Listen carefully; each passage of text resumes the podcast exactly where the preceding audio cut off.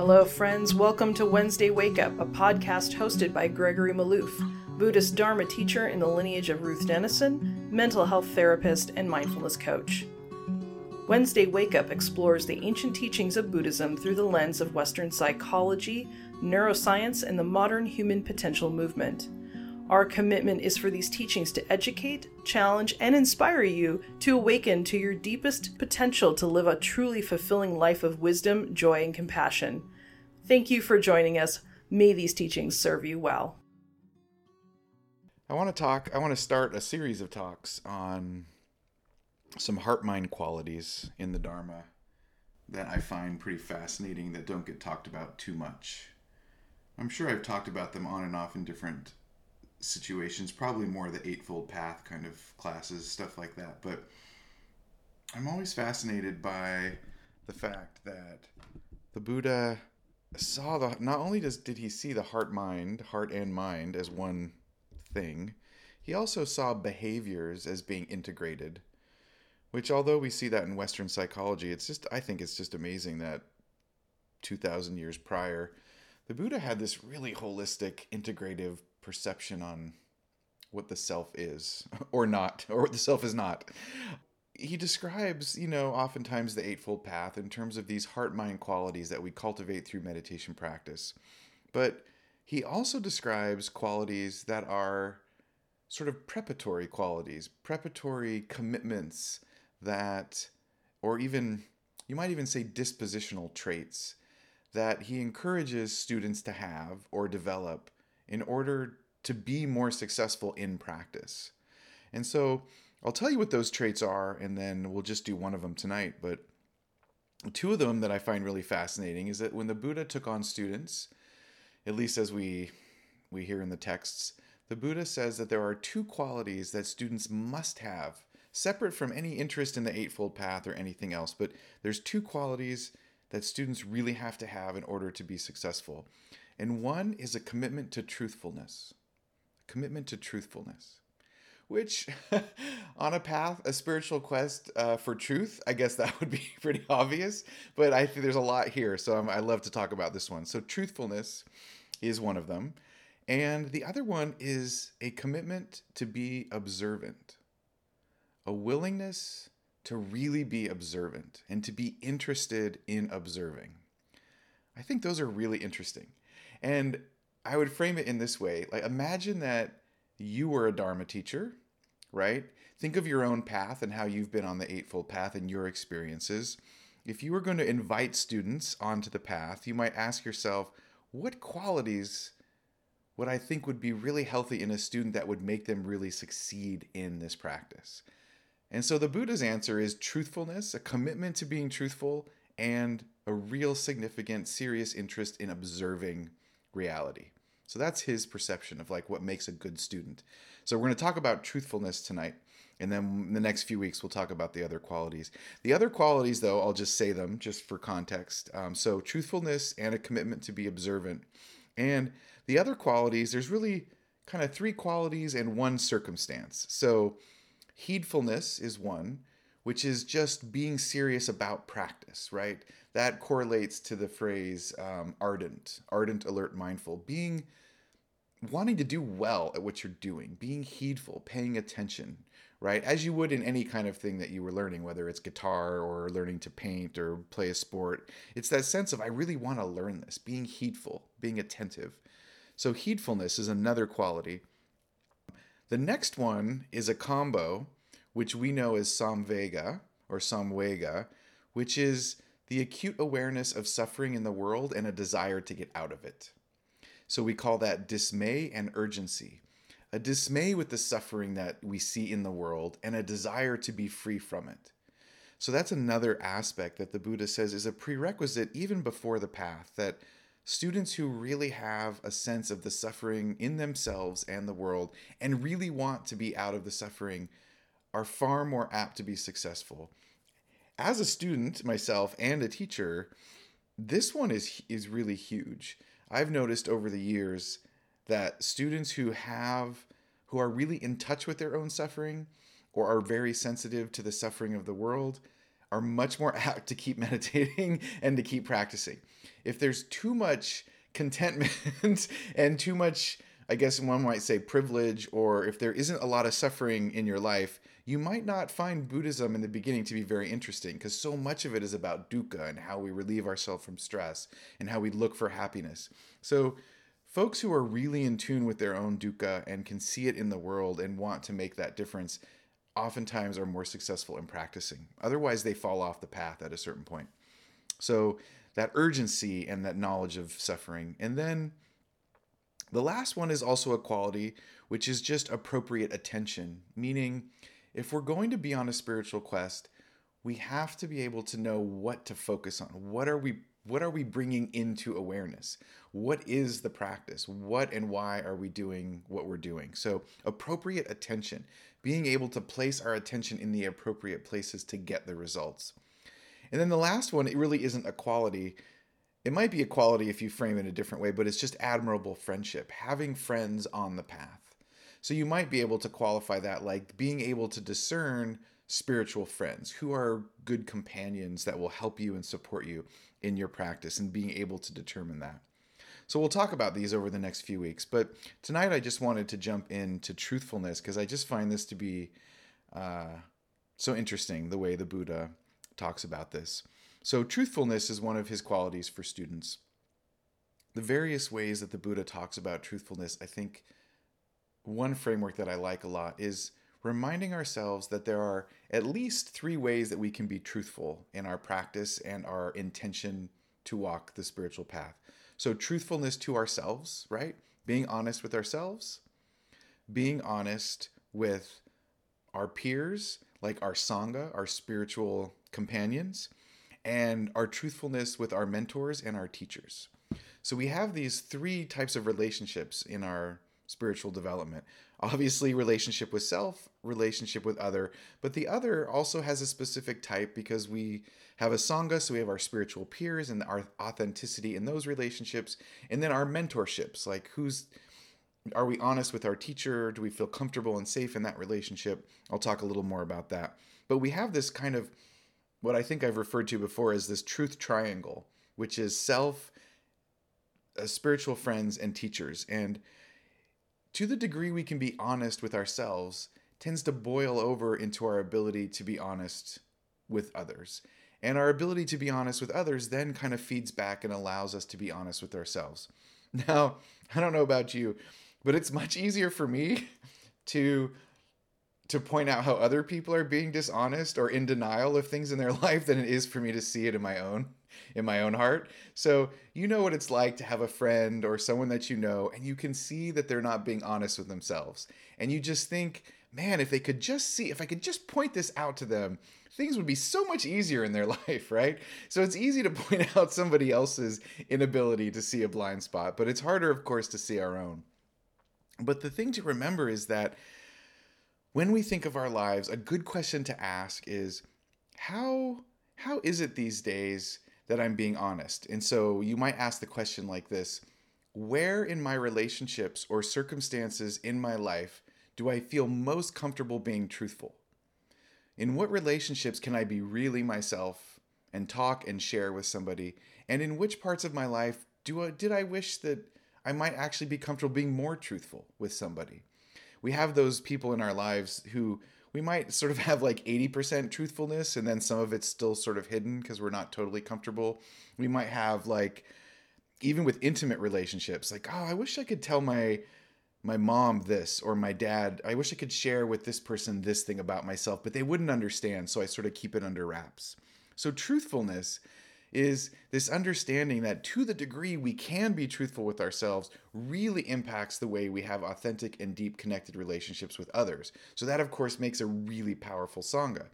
To the degree that we have that ability to feel safe enough in Sangha to express ourselves to our teachers and our spiritual friends, then of course opens up an opportunity for us to be more truthful inside. So this truthfulness is a relationship. It's a it's relational relationship to ourselves, relationship with others. And you can see from that framework why that would be necessary to do this to do this work. Because if we're not really ready to see the truth of things, to see what's really in our hearts and minds, and to be able to share it and to live it and bring it into the world, then the path is going to be much more difficult if we don't have that quality or at least have the intention going in. The Buddha is not saying you have to be totally open hearted and truthful about everything in order to walk the path. What he's saying is that that quality and intention and being okay with truthfulness is something that if you lack that quality or struggle with it, the path itself is going to be much harder because this is a path of being awake and aware to what is so in your heart and in the hearts of others. So that willingness to go there is really important. And I think it's such a great reminder to think of it in those terms.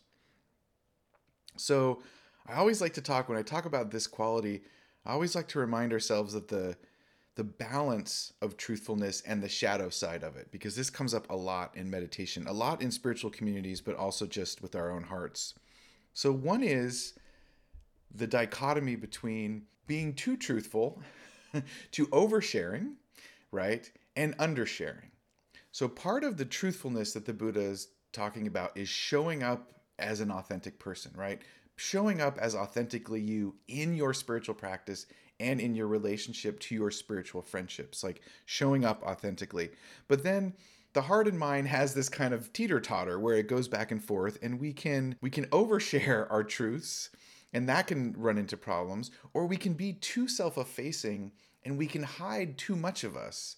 And if we hide too much of ourselves, we essentially rob other people of an opportunity of really knowing us, right? And really knowing our positivity and our traits and the goodness of who we are.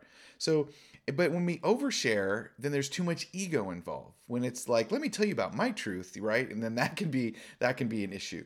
So, too much authenticity without healthy boundaries and without understanding the relationship that can be a problem. But keeping keeping our truth and our sense of who we are to ourselves out of some kind of fear or some kind of insecurity of being judged or just being too self-effacing can also decrease the authenticity of our relationships.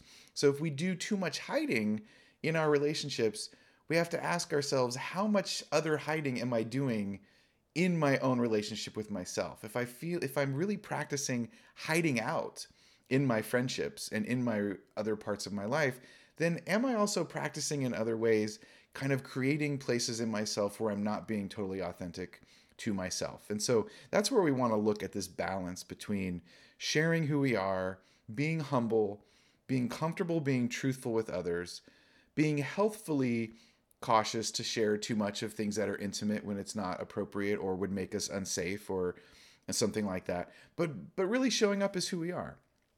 So that commitment to truthfulness is hugely helpful. So we just remember that there's that little shadow side. Another part of this, just tying this directly to Dharma, is the fact that in the Dharma, the Buddha often talks about being humble in sharing the truth of your experience in practice.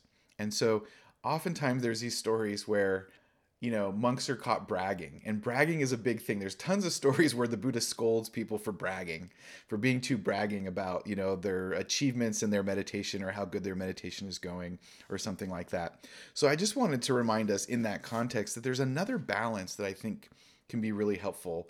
And this is a struggle for all of us, but like as a teacher and a student, when folks come to me and they share the joy of progress they're making on the path, that inspires me to practice because I want to have that experience too. It's like, oh, you're feeling more compassionate or you're feeling healed in a particular way or you've had some experience in mindfulness you've never had before.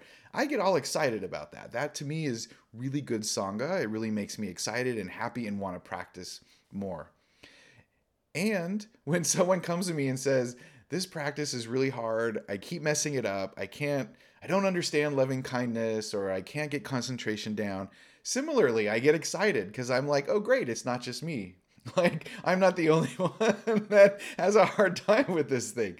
So, we can share in a way that can enliven our spiritual connection and we can we can share in ways that is bragging and making people feel bad and making people feel disconnected from the path. So we can share about our practice. We just have to be careful not to brag and not to intentionally or even inadvertently you know, contribute to somebody else feeling like the path is out of reach or our experiences are just too highfalutin for for folks. So we just have to keep an eye on that truthfulness. But there is an authenticity to being in a spiritual community that includes the truthfulness of our experience as meditators. And it's so nice to be, I mean, it's just so, it's what a blessing to be here Wednesday, eight o'clock in the middle of the week, where we can talk about the Dharma and meditate together. I mean, who else can we do this with, right? We can share our experience with each other in a very unique way. We just do it in a way that's kind, compassionate, and gentle on the ego. So that's that's part of that truthfulness. Now, another aspect of this that I, I find really fascinating is the fact that the human mind has blind spots, right?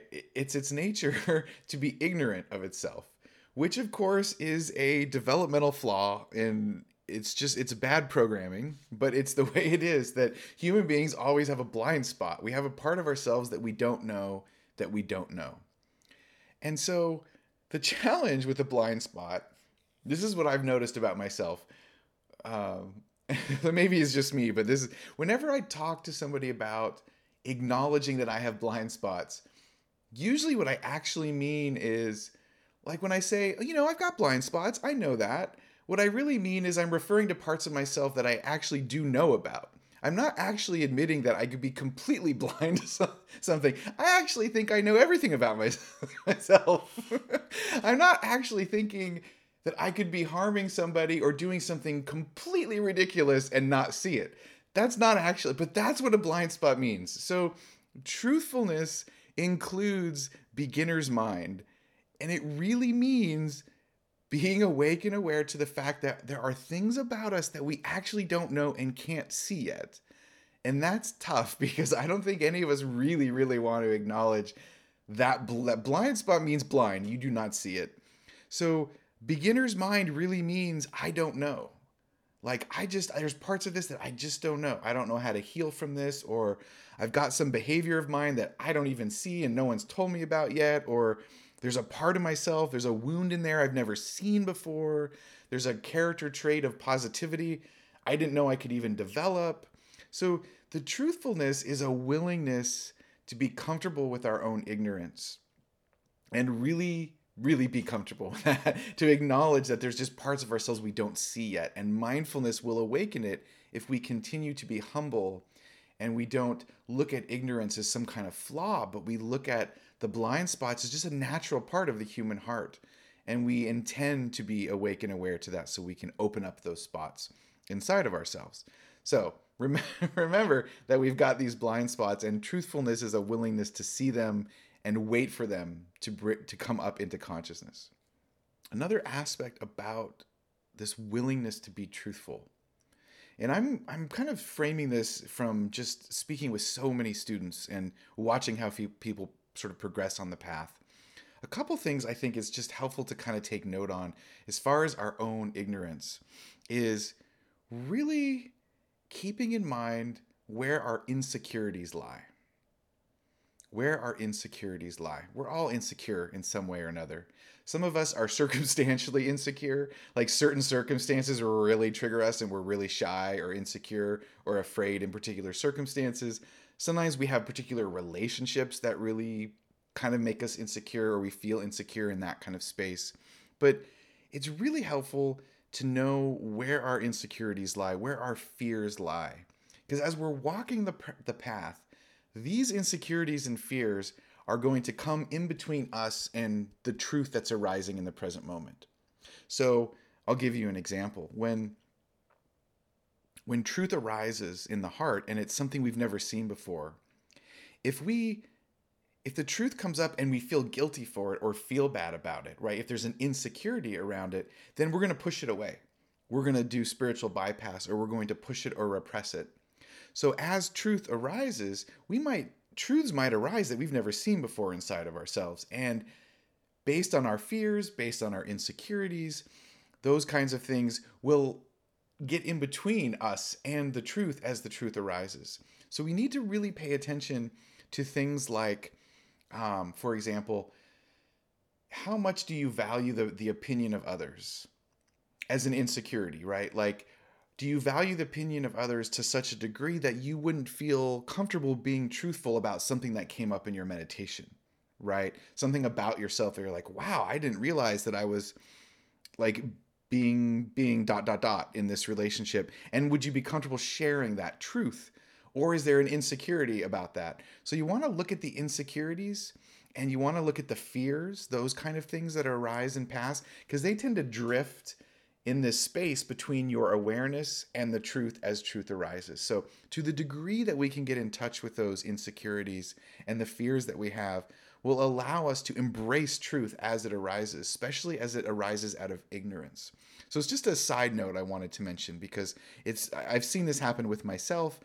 Like, I can, while I was making the Dharma talk, I was thinking there's at least three insights about my life that I've had like this last year that I'm not ready to acknowledge, that I'm not ready to acknowledge. Like things I need to change or would like to change in my life or about myself. And I'm just like, you know, ah, I'm just kind of afraid of that. I just don't want to go there. I'm like, I'm aware that the truth is there, but I'm not ready t- to deal with it, to deal with it or to put it into action or to bring it into my life fully or to live the truth. And there's just things that I'm just not ready for. So I just need to be aware of that because I don't want to spend too much time putting aside or pushing out these truths that have arisen and said, hey, Gregory, there's this thing that you keep denying, and you would really be a lot healthier if you could just kind of maybe bring this into the fold and really start dealing with this. And I'm like, yeah, no, next year, some other time. so know where you push back, what you're afraid of, what your insecurities, and really be truthful about what they are and acknowledge them. So when truth arises, you can engage it because one thing we don't realize is that seeking truth, that's the easy part. Like saying, I'm going to seek truth. What you do with the truth when it awakens in your heart, that's a whole other that's a whole other ball game. So seeking truth, but then can you accept the truth that arises? Can you integrate that into your life? Are you willing to be honest about it, share about it? That's when the truthfulness, capital T, really starts coming into play. So, kind of knowing our limits, knowing our pain points, knowing our insecurities, so that when truth arises, we can see how we interact with it. Very, very important. It's been huge in my practice, certainly.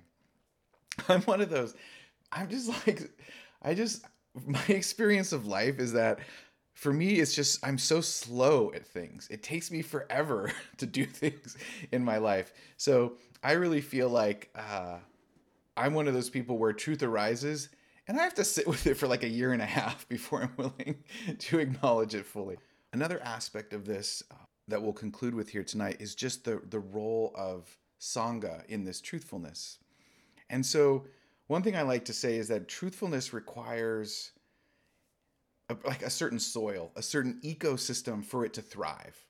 And so there's two parts of, of this sort of ecosystem, this environment where truthfulness thrives.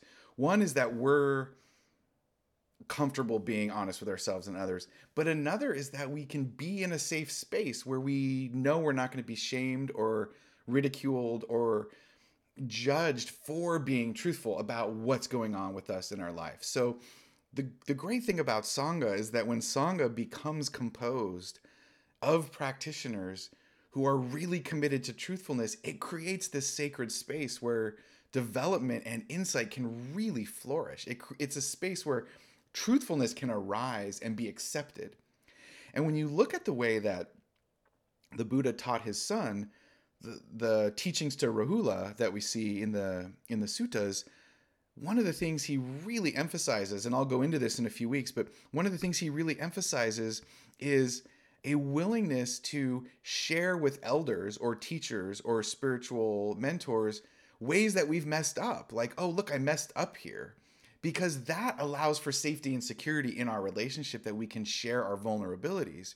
So, if we're committed to truthfulness we're committed to vulnerability and courage all in the same all in the same moment we have to be courageous enough to share and humble and non-judgmental enough to create that reciprocal space for the other person who's in the relationship with us because in sanghas i mean in any human community but in particular in in sanghas again there can be this balance between shaming and judging others for not being pure enough, right? Very common in spiritual communities. in human communities, but in spiritual communities in particular. And so, for a sangha to really thrive, the truthfulness, and that's why, as I said earlier, another quality which we'll go into later is uh, mentors or admirable friends is a quality or circumstance necessary for the Eightfold Path to thrive. Because if we can't feel, if we have blind spots and mindfulness unveils this ignorance to ourselves, that's the whole path. And so if we don't have a community in which ignorance can be held with a sense of kindness and compassion, then we're, we're, it's going to be rough going, right? It's going to be rough going if we feel judged by our peers when those awakening moments happen. We have to be able to say, oh, wow, I realized, you know, I was causing harm or I realized I was gossiping and I just, you know, now I have this new insight. I don't want to talk like that anymore or speak to people in that way. And when we can do that and feel comfortable, then it lives. Then the Dharma lives in, in real life, not just inside of ourselves. That interpersonal exchange, hugely important to have. So there's lots of times where the Buddha encourages meditators to go to other quote unquote wise people and mentors and talk about those insights like hey i was harming and now i'm not and sharing that outwardly as a part of the growth and development of the path so that's another part of the truthfulness our willingness to be able to share but we have to have the soil of security and safety and kindness around us in order for that to work. Otherwise, we're just making ourselves vulnerable and opening ourselves up to harm. So, you know, we have that's how Sangha works, or sometimes doesn't work if that's, um, you know, there. So, that's another aspect of this the sense of being vulnerable and courageous is part of the sense of being truthful in our experience with the dharma and creating a sangha that really uh, that really works all right, let me see if I can bring some of this together for you just in conclusion. Let me see what I have here. Okay, I made a note just to to give a sort of counterpoint here, which was we all come to the to the dharma with a certain amount of armor around our hearts. We we're already kind of, if we're in the dharma we're suffering, if we're a human we're suffering, but we're coming to the dharma with we each have a past and we all have our pains and traumas and things. And so I am not suggesting that you just bear all to everybody in your sangha and everyone you meet. I'm not suggesting that, and neither is the Buddha. The the Buddha is just really saying that you, you got to know what you're getting into on this ride, and this ride moves in one direction, which is towards truth and you got to know that's the roller coaster you're on because if you don't like loops on the roller coaster there's a lot of loops on this one. So you might want to try a different ride. But you're allowed to get on with a completely armored heart but you just got to know that the process is going to be to make yourself vulnerable to yourself and others as the process goes on. Uh, so i just like to remind myself you know of that. And then the last thing i just want to say is that in my own experience that truthfulness can be when truth comes up, it can be very disorienting. It can completely change our perception of ourself and others. And sometimes it can be a single meditation, or you go on retreat and you come out and the world just looks different and your heart feels different. And you have to then go back into the world and relate to people differently. And that can be hugely vulnerable making, right? It's a hugely awkward experience to suddenly be awake and aware to some aspect of yourself that you'd never seen before. And so to be truthful also means being kind to yourself, to understand that truthfulness needs care and love and equanimity. It's not just like bearing your heart, it's loving yourself and providing a self care environment in a sense of compassion and love that allows for your heart to look at itself in those uncomfortable moments. So, there's a lot of self care involved in this commitment to truthfulness that I think is embedded throughout, you know, throughout the Dharma. Um, and then one last thing is just to remind ourselves that the heart mind space that we create for ourselves can be totally nourishing and helpful to everybody else around us. That the counterbalance would be we can see in the world today this blatant disregard for truth on all its and we can see how devastating it is for the the crumbling of human relationships that truthfulness and our commitment be be truthful is a commitment to kindness in the world. It's a commitment to compassion in the world. It's a commitment to sane relationships in the world. If we walk in the world where we can't trust each other, man, human relationships just go by the way. It's so hard to live with others if truth is not valued, appreciated, and we don't take a stand for it. So, as hard as it is at times to be honest with ourselves, it's important to remember that's the path. Like being courageous enough to be truthful with ourselves in those tough moments allows us to be more truthful with others and to encourage that truthfulness back because we're role modeling in authenticity that we want to bring and create into into the world. So when I see a lot of the antagonism towards truthfulness, there's like a sadness I feel because without truthfulness and without being able to relate to each other and trust each other, human relationships fall into pieces. I mean, there's there's nothing that we can build in human relationships that doesn't begin at least with some sense of trust or truthfulness. So this is a huge quality that precedes even the eightfold path. So I will pause there. I am putting this talk together because I wanted to have some part of this to be for the the Sunday on the 18th. So this was I put this together with the intention of kind of giving it to you and then getting some feedback and then like sculpting it because there's all these different traits. So I really appreciate that dialogue. That was really uh, helpful. So I hope that was helpful for others just to hear.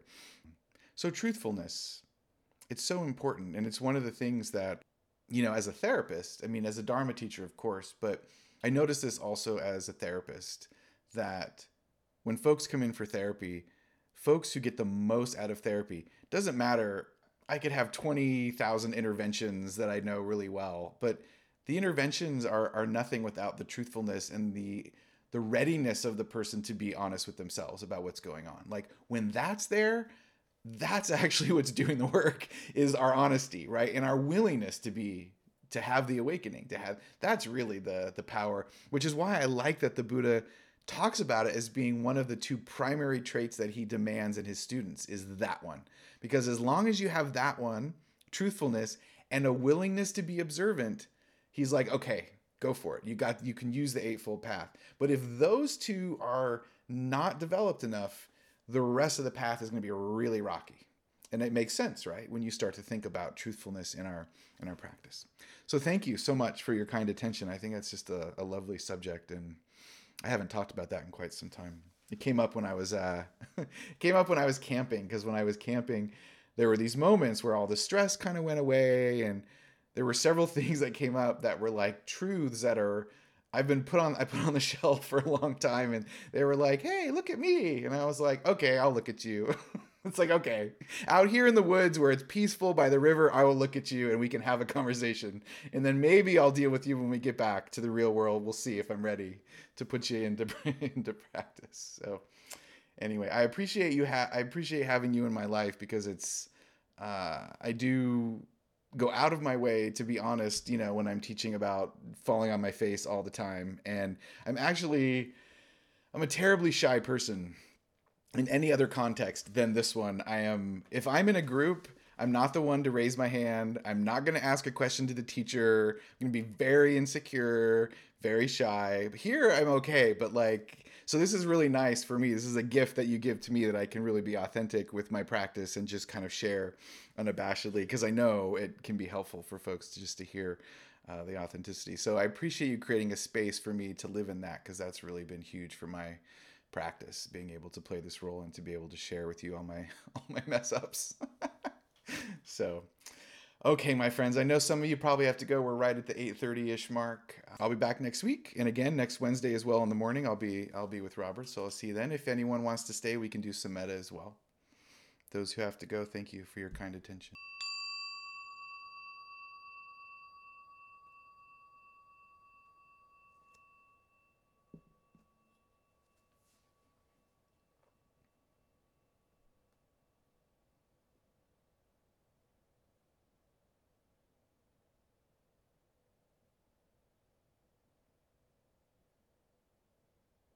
Let's take a long, slow, deep breath.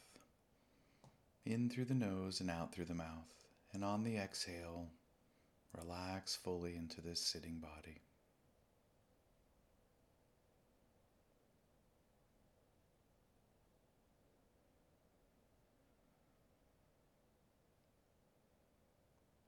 Notice how it feels to be sitting. Let's reacquaint ourselves of the truth of this present moment as we experience it in life sensations in this body. What is really going on right here, right now?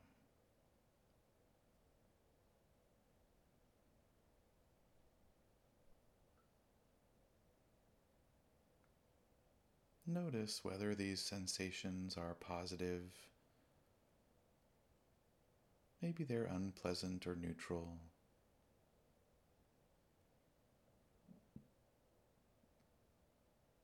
Is there a desire for anything to be different, any clinging or pushing away?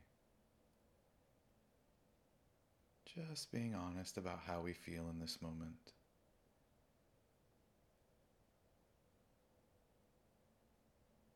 And holding it with a sense of love and kindness.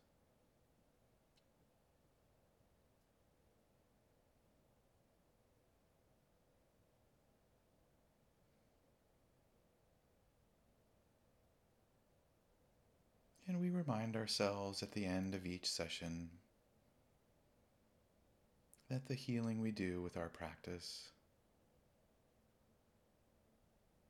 though always for ourselves first and foremost, is also a commitment that all beings be free from suffering, and that our personal transformation can also serve others that we can be a positive force in the world through the awakening of our hearts to love, kindness, and freedom from suffering.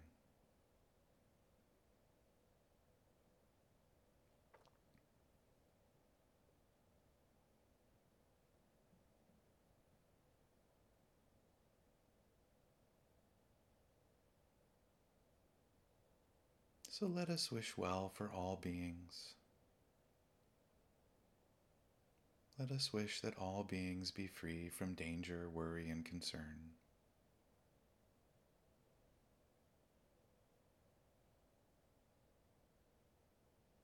That all beings are free from fear. That all beings can know safety, security, and love.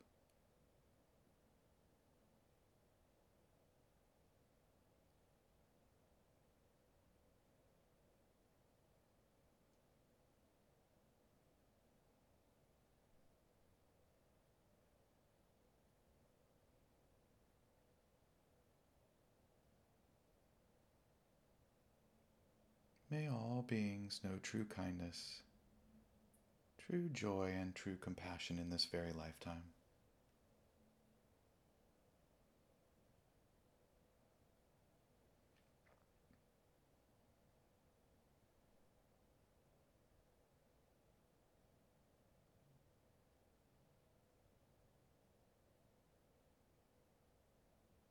May all beings know true freedom true liberation in this very life.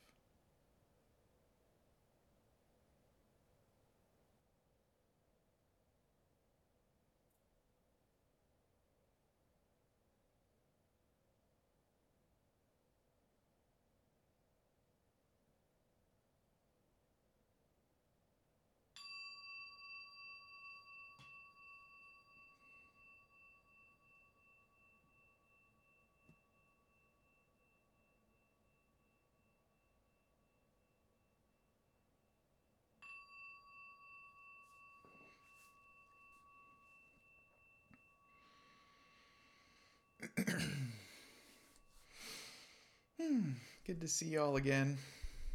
If you haven't checked out uh, the podcast with Gary, uh, do give that a listen. I'll be listening to that this weekend. Like I said, Molly said it was pretty good. So take care of yourself. Much love to you all. I'll see you next week. Thanks for joining us here at Wednesday Wake Up. We honor the traditional Buddhist practice of offering the teachings without charge, so this podcast will always be ad free and will never be behind a paywall. This podcast is sustained exclusively by the generosity of listeners.